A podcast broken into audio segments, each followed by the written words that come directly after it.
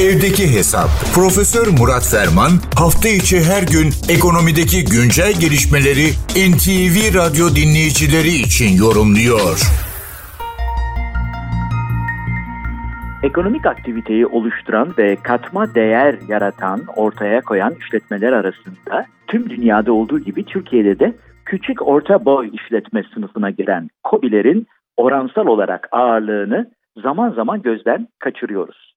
Aslında Türkiye'deki işletmelerin yaklaşık %99.8'i neredeyse 0.2'yi dışarıda bıraktığımızda tamamına yakını KOBİ tanımına giriyor.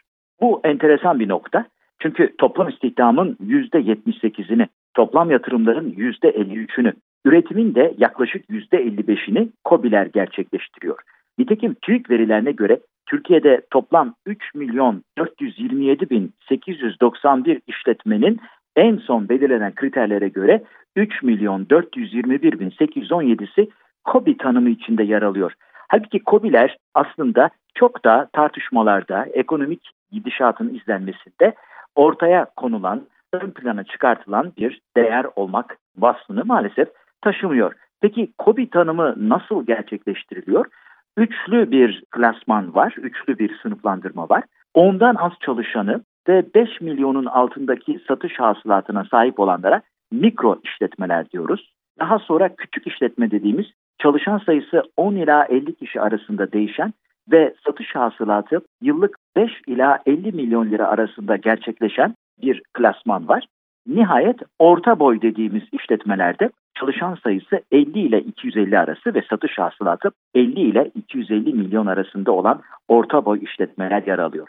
İşte anlaşılıyor ki bu ekonominin hem sayıca hem de hakikaten değer bakımından önemli bir oransal varlığını, zenginliğini temsil eden COBİ'lere herhalde daha yakından bakmak, onlarla hemhal olmak, onların sorunlarıyla ilgilenmek doğru olacak. O bakımdan özellikle COBİ'lerin finansmanı konusu ön plana çıkıyor. COBİ kredileri ve COBİ'lerin finansmanı konusundaki gelişmelere şöyle bir göz attığımızda 2022 sonu itibariyle 2 trilyon lirayı aşan bir kredi hacmi oluşturulduğunu görüyoruz.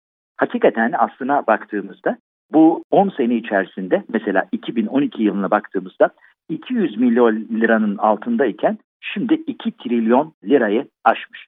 Gerçekten büyüme önemli. Tabii COBİ'lerin özellikle finansman sorunlarının çözülmesi diğer problemlerin ortadan kalkmasını gerçekleştirmiyor. Ama anlaşılan o ki COBİ'ler can suyuna, krediye diğerlerinden daha fazla ihtiyaç duyuyorlar.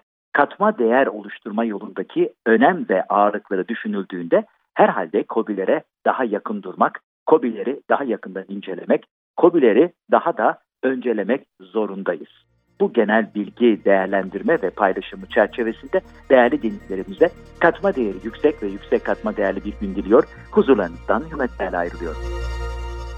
Profesör Murat Ferman'la evdeki hesap sona erdi.